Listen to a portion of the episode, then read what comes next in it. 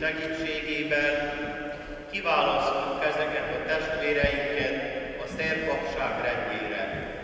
Pál József Csaba Temesvári megyés püspök szentelte fel a három diakónust, akik a Temesvári Egyházmegye első szerpapjai, de az egész romániai római katolikus egyháznak is nagyon kevés diakónusa van. Nem volt eddig szokás, vagy nem ismerték fel ezt a lehetőséget korábban? Az ősegyházban voltak diákónusok, benne van a Szentírásban is, hogy hét diákónust kiválasztottak, hogy ők az asztal szolgálatára rendeltessenek, hogy a püspököknek, papoknak az idejük maradjon imádságra és az ige szolgálatára.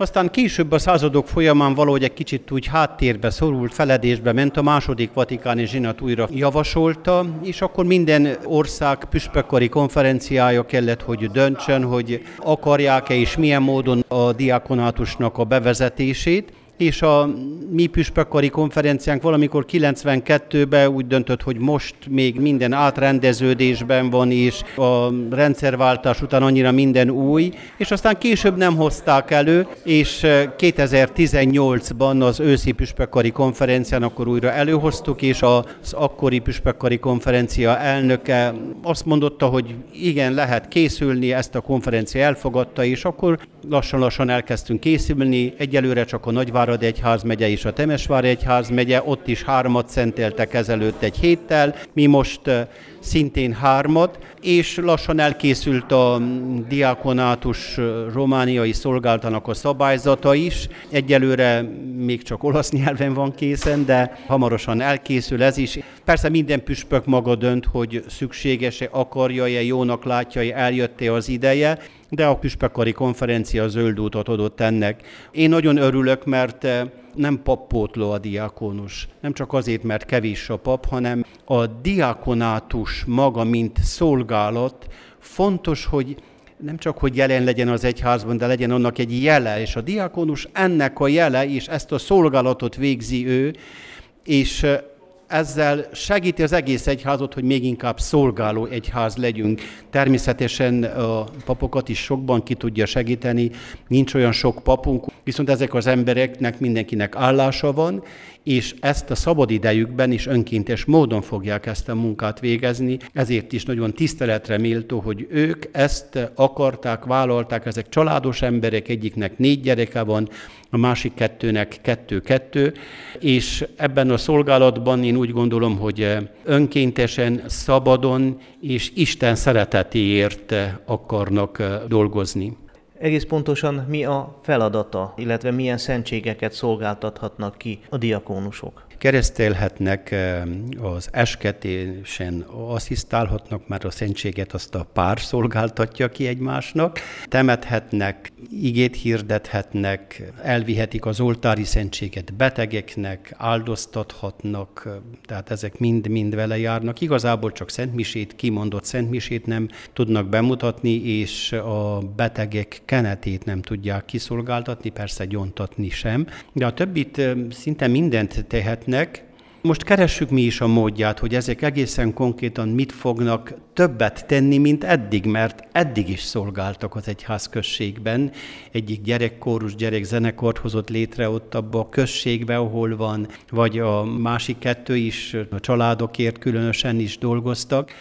Most keressük a módját. Nyilván, hogy lesz egy ilyen lehetőségük, hogy azokba az egyházközségekbe, ahova a pap egy hónapban csak egyszer vagy kétszer tud kiárni, a következő másik vasárnapokon kimehetnek ők, és ige Isten tiszteletet tarthatnak, ige liturgiát, ami azt jelenti, hogy a Szentmisének az első részét, olvasmányok, evangélium, prédikálhatnak, egyetemes könyörgések, utána pedig mi atyánk is áldoztatás, és ezzel fejeződik be, tehát csak az átváltozás része az marad ki, ez az ige liturgia nálunk.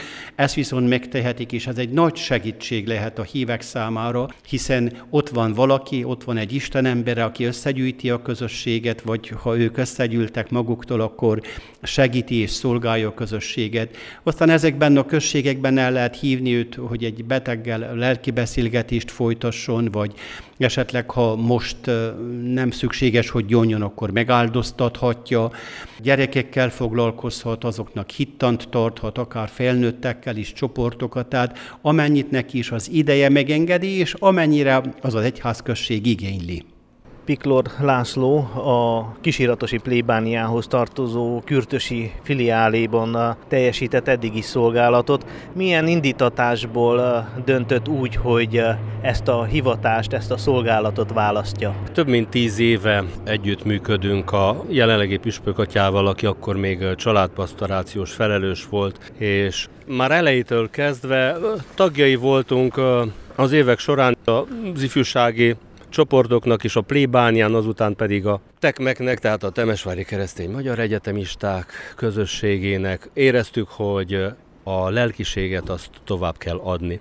Ennek része ez a szolgálatom is, amelyre a püspök atya annak idején megkért, hogy nem akarok lenni diákónus, látva, hogy közreműködő, szívesen a szabadidőnkből szolgálatot vállalunk családpastoráció terén és ez így szépen megy tovább, most már akkor hivatalosan is az egyház nevében. Elhangzott a felszentelés alkalmával, hogy önök az első diakónusok a Temesvári Egyház megyében. Milyen uh, úttörőnek lenni egyfajta felelősséget is érez? Természetesen érződik, hogy a szemek rajtunk vannak, mivel hogy állandó diakonátus ebben az egyház megyében és tulajdonképpen egész Romániában mindeddig nem volt több mint ezer év kihagyás volt az állandó diakonátusoknak a történelmében, és ez a két-három év felkészítő arra is elég volt, hogy tisztázzuk magunkba, hogy mi az, amit tennünk kell, és hogyan tovább. Hogyan fogadta a család a döntését?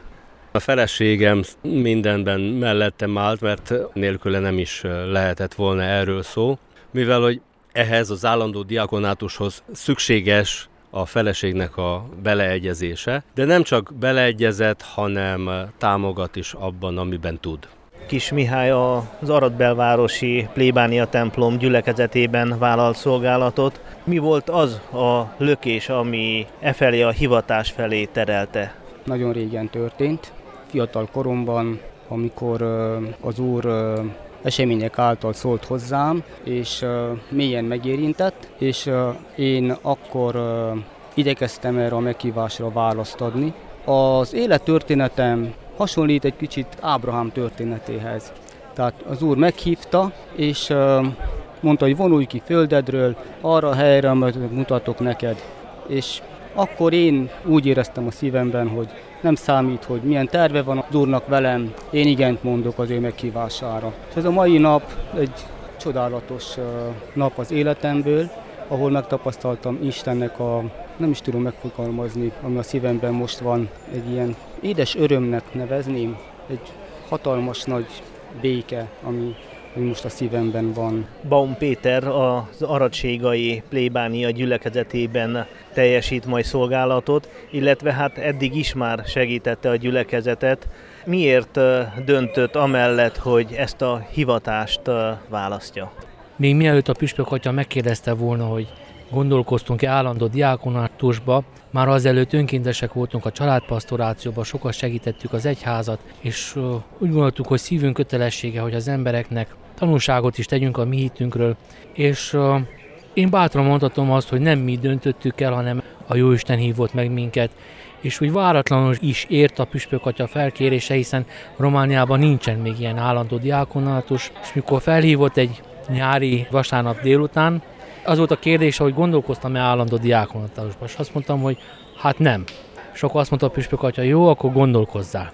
És onnan kezdődött valahogy egy kicsit talán másképp néztem az egyház szolgálatát, de megpróbáltam ugyanaz maradni. És azért is mondtunk igent, hogy példakép is legyünk mások számára, hogy bátorítás legyen mások számára, hogy igen, lehet közelebb kerülni a Jóistenhez, lehet családi életben is megélni a Jóisten szeretetét. A gyülekezet hogyan viszonyul a diakónusokhoz? A paptársak jól fogadták, bátorítottak, akármilyen kérdésünk volt, mindig segítettek, mindig megpróbáltak válaszolni. És hála és köszönet tényleg a közösségnek, mert a közösség azon kívül, hogy elfogadott, én biztos vagyok benne, hogy rengeteget imádkoztak azért, hogy ez beteljesüljön, ez meglegyen, és ez fontos volt számomra is, mint diákonos jelölt, hogy a közösség jól fogadott, hiszen ez egy pozitív élmény volt mindig, hogy mindig szeretettel folyamodtak hozzánk. Van-e olyan, amitől esetleg tartani kell, vagy ami lelkileg teher lehet? Valószínűleg a temetés lesz a legnehezebb, mert ugye ott szembesülünk avval, hogy gyászolnak az emberek, hogy elvesztenek valakit, akit szeretnek, és abban a szituációban nagyon, de nagyon nehéz hozzájuk szólni, vagy megérinteni a lelküket. De én hiszek abban, és bízok abban, hogy a Jóisten oda küld, ahova kell, ahhoz az emberhez, aki rászorul arra, hogy vele beszélgessünk.